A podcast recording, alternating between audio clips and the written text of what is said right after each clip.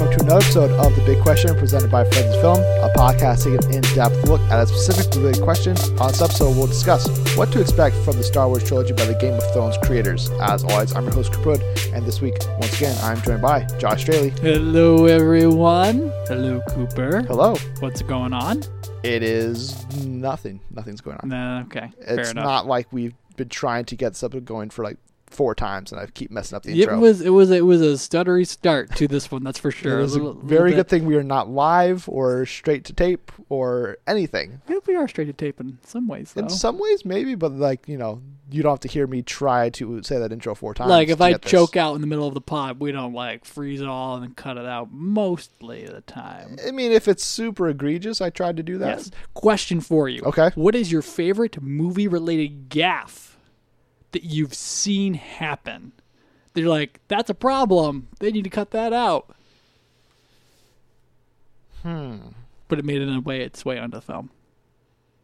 I don't know. Can you give me an example of one? Like, what's your favorite? Fellowship of the Ring. There's a car in the backdrop that you can see very clearly if you like pay attention to it. It made it on its way. Game of Thrones, the coffee cup. Yeah, it's not the water bottle. There's a lot of them in there. Right. I don't know. I don't really normally notice that kind of stuff. Mm-hmm. If I do, I just like, whatever. Continuity problems. I know there's one from, what was it? I didn't even see the movie, I think one of the Star Wars prequels, you can see like the engine of some like cart. Or maybe it's from the Ben-Hur remake, I think. Which I didn't see that movie. Yes, because they're motor-powered rather than horse-drawn. Yeah, that's what it was. I've seen that photo online. Star Wars, Empire Strikes Back. You can see in the early ones, they erased it in the new ones. You can see, like, the prop stick of a Wampa arm, coming and swiping Luke off the tauntaun. I just watched Empire last week. It's Wednesday when you're seeing this, but, this is Memorial Day weekend as we are recording. What is it? Spike. TBS, Spike. Somebody's been doing, nonstop Star Wars movies for the whole weekend. That's right. That's their thing. They do it now, and they do it like again in. We'll probably do it again before 9 releases. That's right. Yeah, they'll probably do it again. They do it like twice a year. Thanksgiving time too. Force Friday, May the 4th. That would be too close. That'd be too close together. Right. They're all packed together.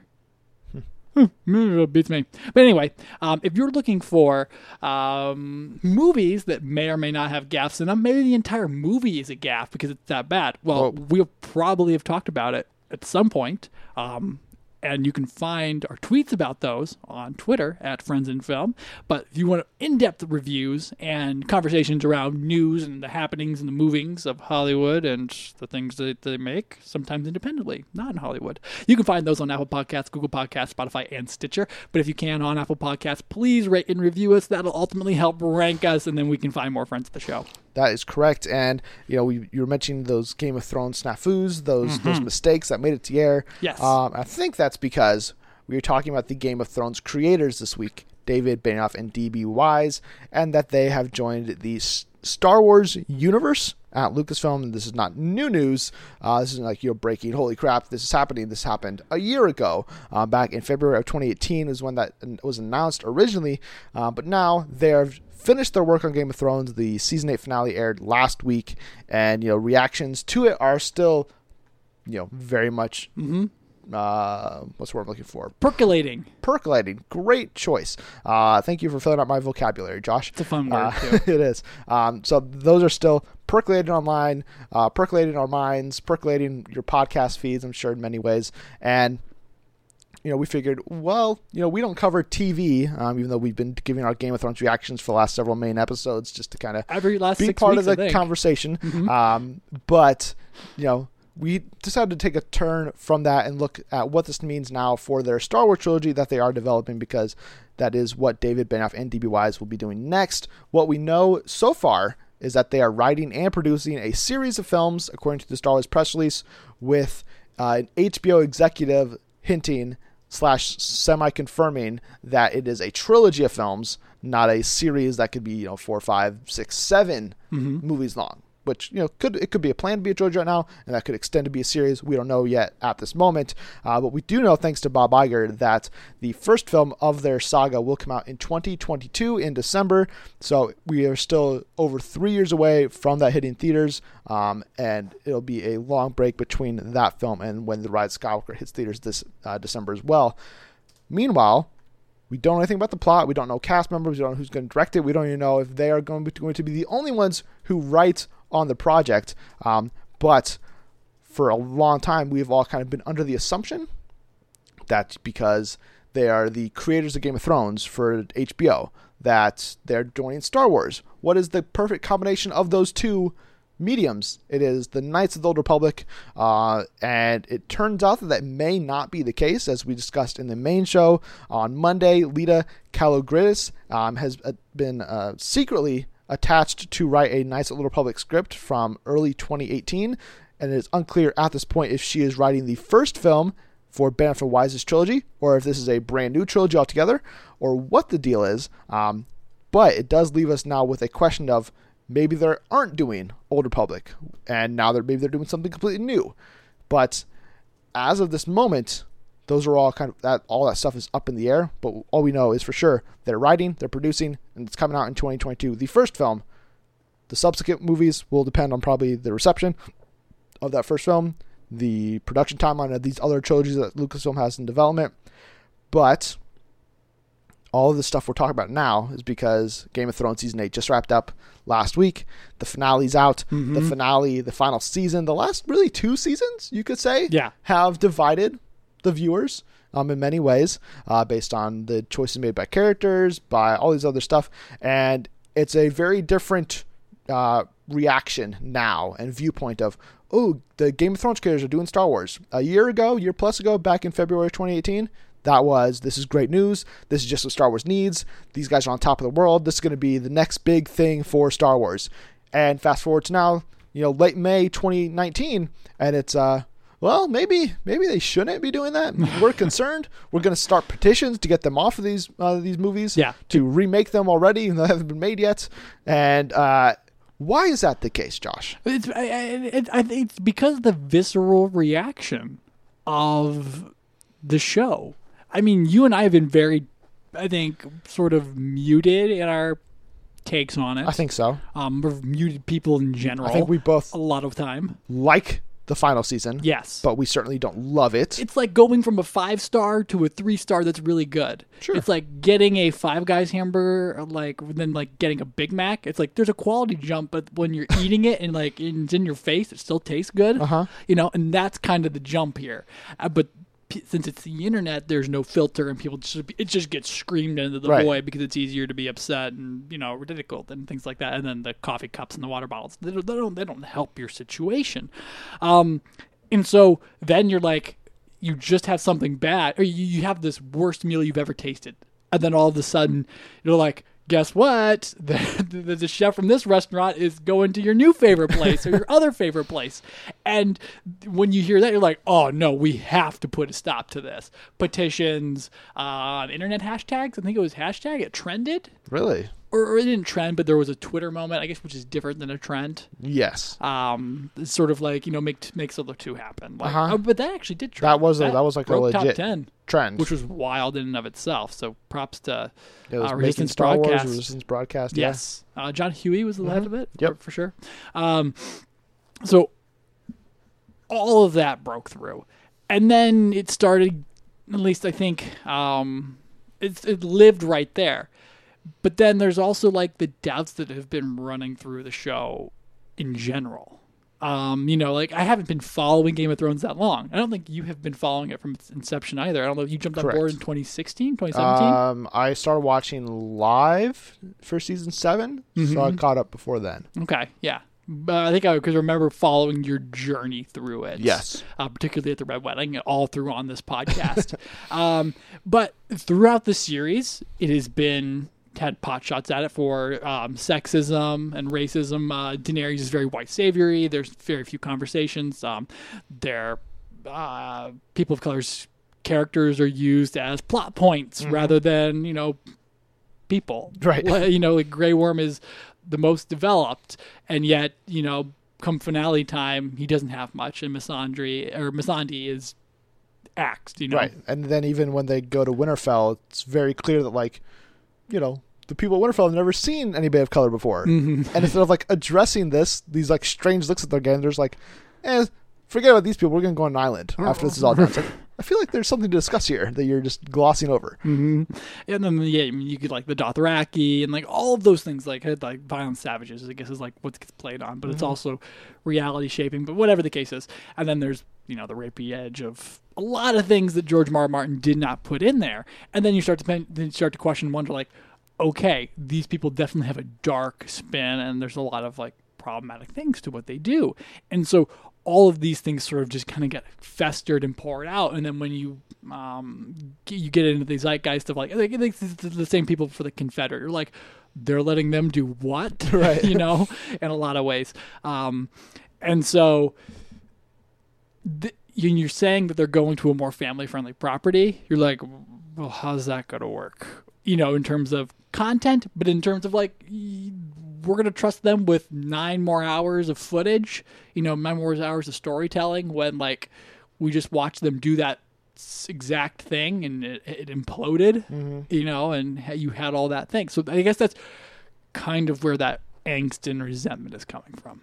Right. Now, do you share any of that angst? I don't share any of that angst because honestly, Disney is a thing, and then all of a sudden you're going to put Benioff and Weiss through that machine that's going to probably break their spirits, you know, a lot. Like literally going from do whatever you want to, like, we have so many rules and standards. No, here's a story group with all of this content and mythology to lay on top of, you know, and, like, it is a bit different, or it's a bit the same because the George R. R. Martin was there. But I think they're going to go through the machine, and the parts that are going to come out of it are just, like, precise planning. And I think it's all just reactionary and not logical. If that makes any sense. I think it does. I think that's kind of where there's still great storytellers. I'm ultimately feeling at this point that, again, this is all very much in the moment. We're a week out from the finale. It's, oh, I can't believe what they did. I can't believe they made, again, spoilers for Game of Thrones. They made Brand the Night King. They made Daenerys a villain at the last second, even though there was hints of that going on, you know, back to, like, season 2 or 3. And, you know, I think it's more just, like, for me, the concerns come with just the execution of it all, and more of just, like, their overall commitment to what they're signing up for now. Because, like, the fallout of HBO with, you know, Game of Thrones is more like, well, the actors all have, you know, contracts up till 7 seasons, because that's the standard television contract length for actors. And it's like, okay, well, we can do this longer, but all the actors are like, nah, if you go on to season 8, I'm out, I'm out. I want a 200% raise. I want whatever. Right. And so that was never going to last. The other concern then comes with just, like, well, because of that, not knowing that was the case, you are now rushing to hit this finale that you otherwise were probably thinking could go on for another 2-3 years, or at the very least have a full 10 episode season length for both 7 and 8. So that way we get an additional 7 episodes, basically an additional season worth from what we just received. And I think that all would have been for the better.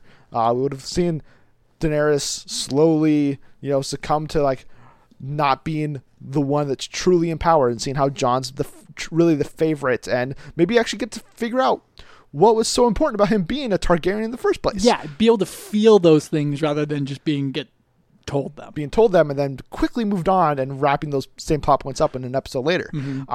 So I think that is where, you know, my concerns with them ultimately lie, is that it's like, you know, are they good at adapting material, or are they good at creating material? Because after what, season 5 is when they surpassed the books? Season 6 was the end, I believe. Whenever John got left dying in the snow. So that was season 5. because in season 6 is when he's brought back. Season 7 he goes to meet Daniel and stuff. So, and I think season 6, 7, and 8, the last three beyond the George R. R. Martin books, is where I've seen a lot more of the criticisms, not just personally, but also that's where I feel like people are constantly pointing to of like these are where like these problems arose. Yeah. So that's one question I do have for them, because most of the work has been just with Game of Thrones is, are they adapters or are they creators? And if they're, great adapters of material, then that's like, oh, then definitely give them like KOTOR or something that like you labeled as legends, and now you can repurpose, use all of this, backstory and setup and all these characters as bases for their films, but they can, change them just like they changed several things in Game of Thrones. Right. But then but if that's not the case, and because if, that other script is in the works and they're not doing Old Republic, and maybe they're not adapting some other material, and you're just asking them, here's three films in Star Wars, create whatever you want. Do I have the same faith that they can do that? I don't think I can say that I do. I think maybe they are best suited, from what I've seen of them, to be adapters of material, not creators. And that's in their right to obviously prove me wrong if that is the case, and they are creating something brand new, and they're in, they're taking the galaxy to the unknown regions. That's where they're going to set their trilogy, and it actually takes place 100 years before the prequels, and then the Knights of the Old Republic movie is going to take place 1,000 years before the prequels, and that there'll be two different things, two different time periods, and Benioff can do their own thing that way. Yeah. And if that's the case, then fine. Mm-hmm, for sure. And there's that's one thing that's really a good point about adapting source material. I have not been able to dive into the Game of Thrones books or A Song of Fire and Ice yet, any of the novels. But listening to Binge Mode and kind of just absorbing lore from online and reading about it as much as I can, or where I do, they seem rather unwieldy in a lot of ways. Like a lot of subplots, a lot of characters, and they condensed, compulated, composited all of this into something that like we can understand on TV. Like just small, like Yara's name is Asha in the books, but they named her Yara Greyjoy because it sounded too close to Osha, who was also, and they're like these small things that you don't think about, but you're like, yeah, that may have confused people. The Amazon little X-ray notes thing have been very handy, like, kind of sussing out all of these things and parts. And so one of the things about KOTOR or the new Jedi Order books is they are exceptionally crazy, just in terms of plot lines and threads and things like that, where you're just like, they wrote 21 of these books, but they clearly began and got to the middle and were like, we have no clue what's going on, until they finally set the end game in motion in two final books where they're like, time to wrap this thing up. Here's a premise and here's the ending, and like, let's get out of this thing. So with all of that said, if there's certainly just a mess of, information and plots and, like you said, lore and content that they can distill and make better and make more coherent, because that's really what this new trilogy is about in a lot of ways, is just making the mess of legends coherent. And so Benioff and Weiss are absolutely great at condensing all of that stuff, and that's their strength, coming up with new things or writing from an endpoint, rather than writing the end and working backwards is clearly not their style. They should not be doing that.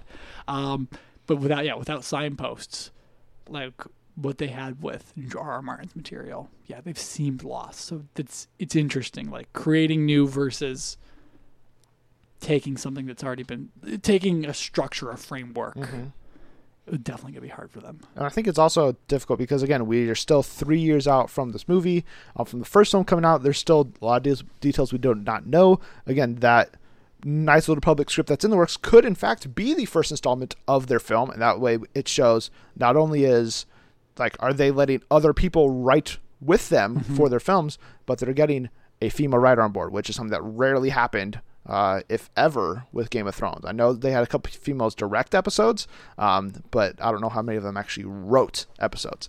I don't think any. So that's already a big change, whether that's from them or that was instituted by Lucasfilm. That's one way to make these, you know, criticisms that you talked about already, you know, kind of hopefully disappear, is that you get other people involved and let them take over. But in addition to that, you know, if this Knights of the Old Republic script that is written by Laeta Kalogridis is not with them, there's still no saying that some other writer is not going to come on board and, you know, actually write the screenplay for the film, while Benioff will just lay out the story points, turning them into the George R. R. Martins and letting somebody else come in and be the Benioff Weises for the Star Wars trilogy. That is definitely in the cards, and if that is the case, then that writer and whoever comes on to be the director will really be the ones to help put an imprint on this. Now, if you were to say, you know, plans have changed, Benioff Weiss are writing solo, or are producing solo writing the films, or not solo, I guess together, they're co-writing the films. Yeah, just them. Nobody else is touching it. And they're also going to direct the films.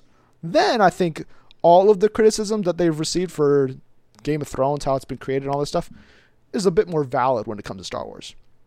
But if they are just creating and then other people come in, write, somebody comes in and directs, whether it's the Russo brothers, like we talked about last week, Michael Dougherty, Ryan Coogler, Ava DuVernay, any big name, you know, thoughtful director comes in.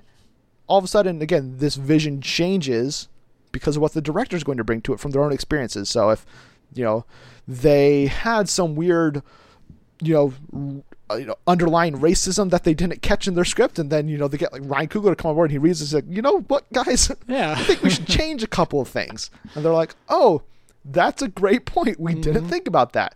Then these criticisms kind of go by the wayside. Yeah, absolutely. And that's kind of the thing too, is like very specifically from the beginning of this is that they are creating, Iger said that they will write, or the press releases that they will write, but create, but that's as specific as it gets. If they wanted to direct, they would be directors right now, but they're not. Right. I mean, they directed the Game of Thrones finale. Yeah. And I think one or two other episodes maybe, but other than that, they're mainly just writers, producers, creators.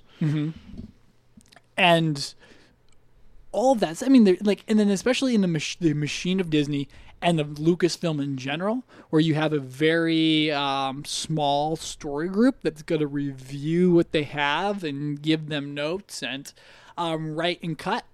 It's going to be very hard for things like that to get through just in general. And that's why I don't think those parts of their writing are going to be problematic, especially when it comes to getting these things on the big screen. That's for sure. Yeah.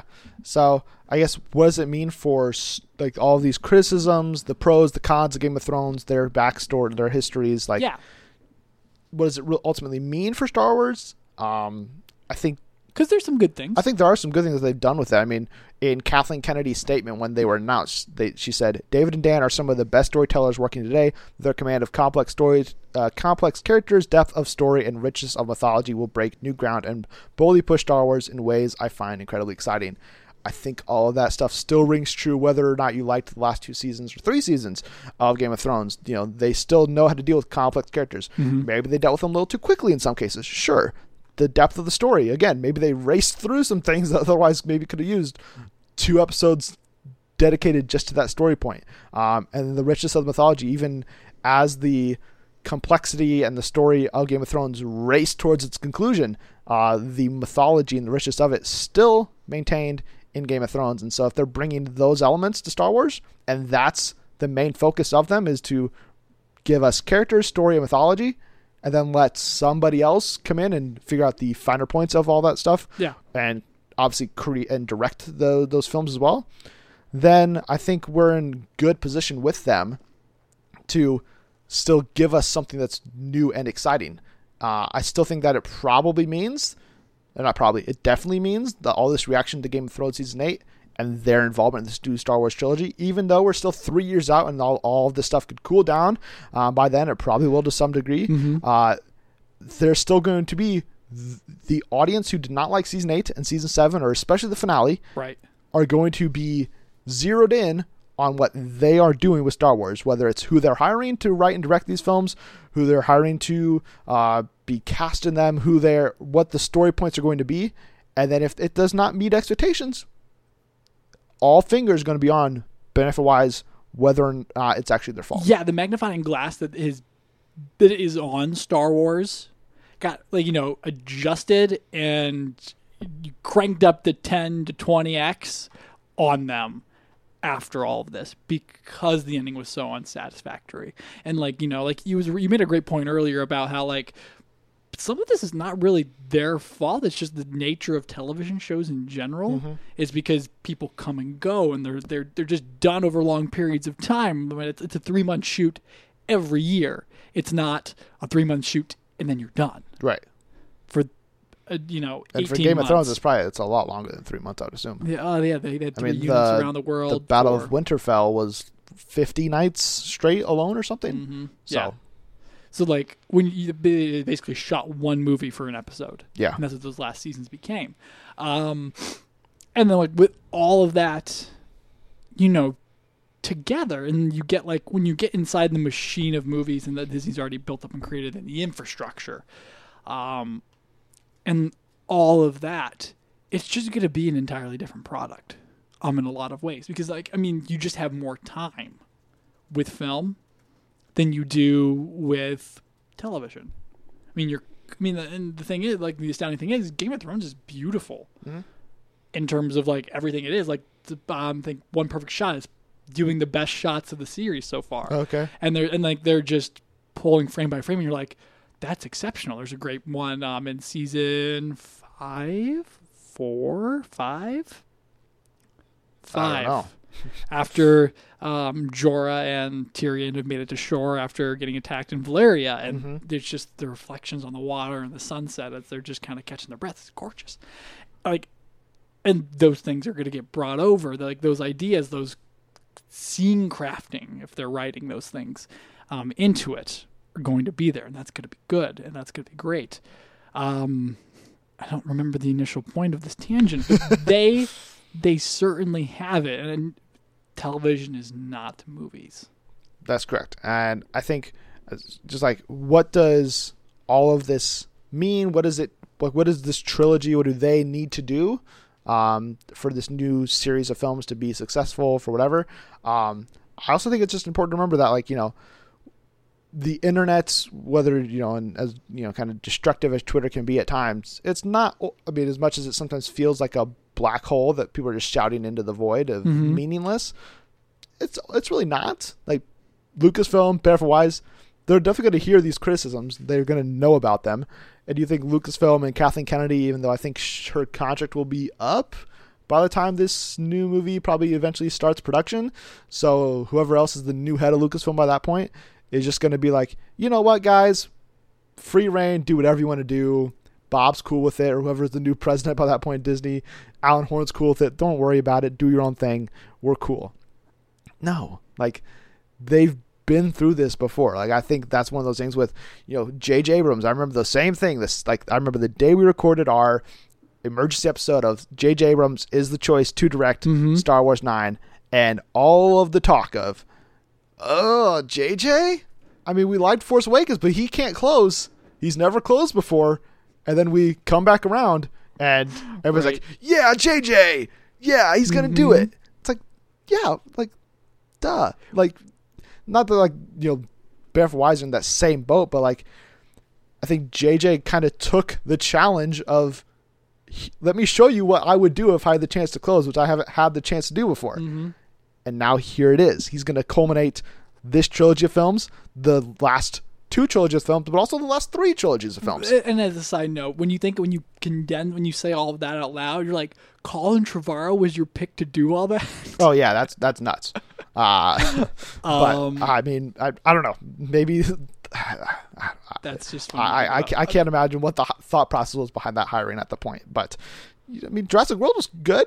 Jurassic World was good. It was like Spielberg's like, this guy's got it. And yeah. Kathleen Kennedy's like, okay, if you say so, Spielberg. Mm-hmm. I mean, yeah, like the connections were there. You can see the through lines into him getting in there, but it's just like, oh my gosh, no. I mean, JJ's the only person that I would like trust to do this, if not for. I mean, maybe I honestly it'd be like JJ or like Spielberg. Yeah, that sounds about right. Or maybe like George Lucas, like I will direct it or something like that. And then no thanks, George. Co-direct, maybe. You can be a ghostwriter. I'm not sure. Yeah, exactly. You can just be on set and give an input every now and then. But the point I was making is that like. Benioff and Weiss are going to see these criticisms, and they're not just going to be like, the internet doesn't know what we're talking about. We know what we're doing, and we'll just stick to what we did to get here. Like they're gonna look back, reflect on the criticisms of how they've handled female characters, of sexism, of racism, of they rushed to a finale, that whatever like the criticism may be. They're going to be forced to confront it too. Like, I think rather than like, I mean, like I don't know how you react to criticism yourself, but like when I get it, I'm like, oh yes, of course, and then I'm like, no, I'm not. Yeah, you know. Like, but the thing is, like, they're going to be involved with people who care about these things, who don't want to see these things. And I think that's going to teach them and bring them along the way. I'm like, I don't know, who knows like what Confederate or whatever else they create will be when it's, in free for all territory, but there's a change that's they're going to undergo, at least in the terms of development of these films. Yeah. And I mean, is it possible we're looking at this with like rose tinted glasses or just like fingers crossed? We hope this turns out good and positive because we, like you mentioned, we were both lukewarm / positive about the final season, but overall really enjoyed the series. Yeah. And we both really like Star Wars. We want to see Star Wars succeed. We want to see Benioff and Weiss continue to have success and not just like collapse their careers in Star Wars as a whole. If like this goes down in flames, right. Is that possible? Sure. But I really just do think that they're ultimately going, like you mentioned, they're going to have to take these criticisms to heart and figure out how do we avoid these going forward. And whether it's with hiring other writers to come in and look at your material, a director having the story board people just mine over your material over and over and over again to make sure you're not, moving through things too quickly, then great. And even if that means that like the reason we're taking 3 years off between 9 and this new series is not only just to give fans a bit of a breather and let the Star Wars excitement kind of build back up through a 3-year hiatus, but maybe also just so they can sit down and be like, here is what we are going to do through 3 films. That way they're not doing 1 film, seeing if it hits or misses, and then if it hits, it's like, okay, now we do for the next one. Well, we don't know. We just planned for 1. It's like, what? No. Plan the whole thing, and then you can make small changes along the way if need be. Yes. But figure out what your plan's going to be. Make it happen that way. 100%. And that's kind of the thing, too. Like, I think Kathleen Kennedy said during his celebration in one of the interviews or an off-the-cuff red carpet interview, like, the plan was always to get to Palpatine somehow or some way. I don't totally buy that. I don't think it passes its mouth test. Star Wars feels like it's been on the seat of its pants, but like maybe they're like, but also Palpatine shows up somewhere. Yeah, but maybe that was JJ's plan all along, but I don't think based on what sure, Ryan, do whatever you want. Like, there's no allusions to Palpatine or whatever. Like, no, but maybe that's part of the surprise. Maybe again, we don't know. It's too early. I don't know either. But like, imagine Game of Thrones level of development over 7 hours of film. Quality film with the best writers, the best directors, and set designers, and all those things. With I don't know who would probably score the film, but someone. It would be the same guy who did Game of Thrones and who also did Iron Man, Rowan something. Yeah, or Nolan's new. Oh, did you see? By the way, tangent back to the Monday episode. Ludwig Göransson scoring Tenet. Ludwig Göransson. There we go. That's what I was thinking of. I was going to say Hans Zimmer. I'm sorry. It's great to see him branching out. By the way. Yeah. Anyway. He jumps on board you know, like, and things like that, they're going to help tell these stories across this much film. And we know it's a trilogy, kind of, because that's what HBO CEO says. Right. But it was pitched as a series of films. Yeah, like Ryan Johnson's announcement was very strictly a trilogy. Theirs is a series. Right. So maybe whether or not whether or not they are around for the whole thing as, like, we are very hands-on writers, producers, maybe they're only doing that for 3 movies, but then what they set up is going to be like the next saga. And then they're just like, you know, get EP credits because they created the foundation for it moving forward. That's possible. But I mean, I don't know. It'll be interesting. Like, it's just up in the air as well. We literally know nothing right now. Yeah. We feel like we know a lot, but we also know nothing. And there are all of these just scattered pieces. You heard me said on the main show that I think it's the Kotar Old Republic story is probably a part of this, or is tangentially related, just because of the hiring, and the time, and everything like that. But also that means that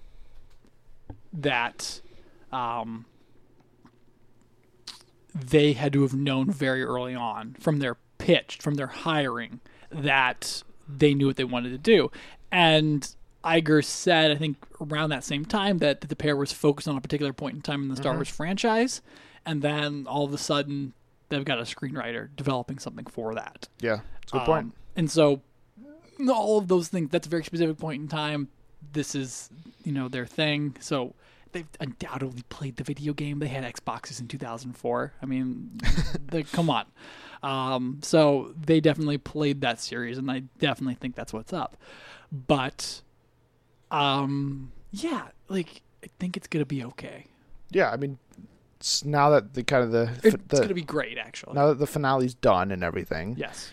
When do you think we'll hear from them or Star Wars directly? Star Wars Celebration next year.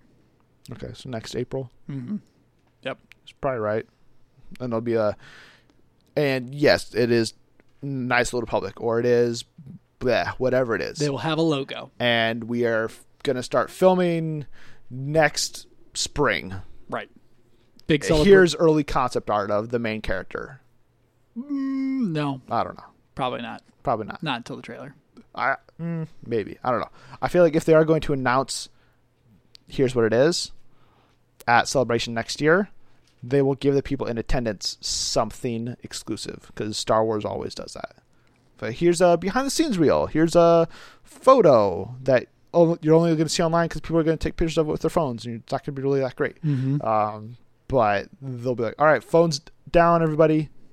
Boom, here's a quick image of the epic clash of 100 Sith versus 100 Jedi. I could see some concept art. Yeah, something like that. I could see some concept art, that's for sure. But it may be more of a celebration of the last 3 years or the last 5 years. That's true. And you're going to have everyone there on stage, that's for sure. Maybe. Big group photo. Just in terms of what do we want from them, because I think as we've kind of talked through this, we're both still fairly positive about their abilities to deliver something at least good in terms of quality for Star Wars with their new trilogy. Is there anything specific or even generically that you want from them? Yeah, slow burn. Okay. Factions, a lot of regionalism, but a grand overarching story where you can feel the scale rather than you have a sense of it just from what you're being seen on screen. That's what I'm aiming for as well. But also a deep focus on lore and mythos, and maybe not so much like retroactive, but just the feeling that history is playing out without being too Shakespearean in the way that the 1, 2, and 3 were kind of like, these are things that are said in the past, so I need to write an old-timey voice rather than like, you know, Shakespeare just writing for his time or whatever. It'd be like trying to mimic it, and then like you just like slip into like old-timey accents and like things like that. Like, see here, folks, or fella, or, you know, how dare ya? And then like all of a sudden you're like, oh, okay, that's not how it was clearly, but you have to like write with that distinction. So getting those senses right, I think, is going to be big and important. That's what I want the most, though. I mean, and intergalactic Sith-Jedi conflict. And you do want it to be Old Republic. I do, but I talked myself into like an Imperial Senate trilogy, which would be interesting, too. Jimmy Smith is our hero, and just like running around being like, we got to stop the Empire. And then they're like, no, you don't. And then all of a sudden, now Palpatine shows up and his Red Guard spears people, and it's like that. But that would just be so derivative of Game of Thrones. We'd probably all laugh them out of the theater. All I can think of is that they would do, the New Hope prequel. It's all politics, and it is slow burn. And we get Millie Bobby Brown as a teenage Leia, and I'm just like, oh, gosh. No, thank you. Right. That does not sound good to me. Like that could be worst case scenario. Like that's just like if that's the announcement, I'm just like wipe my hands. All right, cool. Let me know when Ryan's up. Right.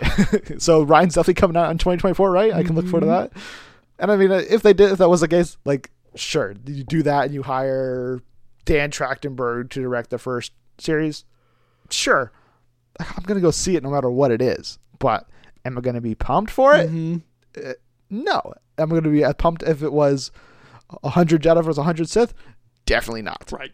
Am I going to be as excited for that as anything else they could develop? Probably not. Cause I just feel like, I mean, I think the political angle of Star Wars has obviously always been there. Could be part of it. I think in these new films a little more. I think that's one aspect that people kind of been missing is all the kind of politics, all that kind of stuff. Right. What's the state of the galaxy? Right. Oh, we just blew Posian Prime. Does that have any impact? We don't know. Mm-hmm. So, I mean, it'd be interesting if they did go back to those roots and really go all in on the politics, but I don't think you hire the Game of Thrones guys to do that. No. So maybe that's something for down the line, but it's probably something to be better for like a Disney Plus series of like, and it is Jimmy Smits and the young Leia, and that's the adventure, and it's the early days of the rebellion and all that kind of stuff.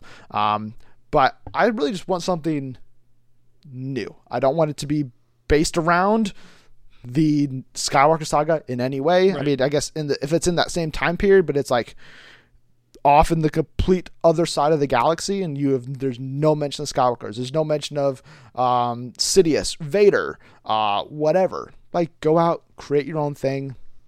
I'm pretty sure in like Star Wars canon, they've established that other planets and other like sections of the universe have different names for the Force, and that's been the case throughout time as well.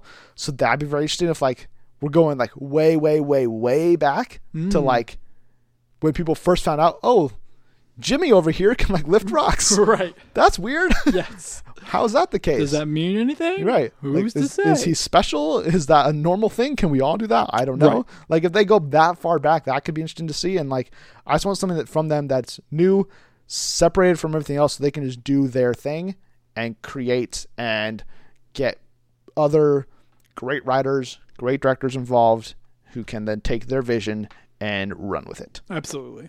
So yeah, I mean, we're both still excited for them, yes, for them to take over after the Skywalker saga has ended. So I think that's everything we need to cover about this topic, unless you have any other final thoughts. No, other than just like diving into like Jedi Civil War stuff. I mean, that's about all. But that would be an entire pod in and of itself once we know the direction of these. Right. If it is a Kotar film, and that's in the case, you know what they're going to be developing. Like, we can really get into the Bane, Rule of Two, all of that jazz. That'd be cool. We'll do it up right. Yeah, I mean, I agree with you that we definitely do not know anything. We're not going to hear anything official about this first film, this trilogy at all, until 2020. Some point at the best. And if it's Celebration, great. If it's, San Diego Comic-Con, great. If it's, the only sliver of hope we get before then is D23 this August is like, here's, an exclusive clip from Star Wars 9, but also Benioff and Weiss are here, and here's what's coming out 3 years from now. You've got to have red meat for investors. That's possible. Yeah. Otherwise, it's going to be like some random Disney earnings call, and Bob Iger's like, yep, so Benioff Weiss is going to start shooting Knights of the Old Republic tomorrow. And you're like, what? Yeah, oh, here's the cast. The title of the movie is Knights of the Old Republic. Kit Harington's in here. Glenn Powell. Ryan Gosling. Those are very... The Glenn Powell, Kit Harington thing, it seems inevitable, doesn't it? I mean, that sounds great to me. So either way, let us know what you guys think about the Benioff Weiss Star Wars trilogy. If you guys are still excited for it after the Game of Thrones final season, if you guys are even more excited for it after the Game of Thrones final season, if you're less excited, let us know what you guys are feeling, what your temperature is on this new Star Wars trilogy from Benioff and Weiss. You can do so by tweeting us at Friends of Film on Twitter, and you can follow me personally on there at MovieCooper. And you can get at me, Josh, just Joshua Ryan. And if you enjoyed this episode, please subscribe, share, retweet, and more. Plus, head over to iTunes and give us a 5-star review with comments. Tell us why you enjoy listening to the show. Thanks again for tuning in to the Friends of Film podcast. Josh, thank you for stopping in, everybody. And be sure to turn next week for our future episodes.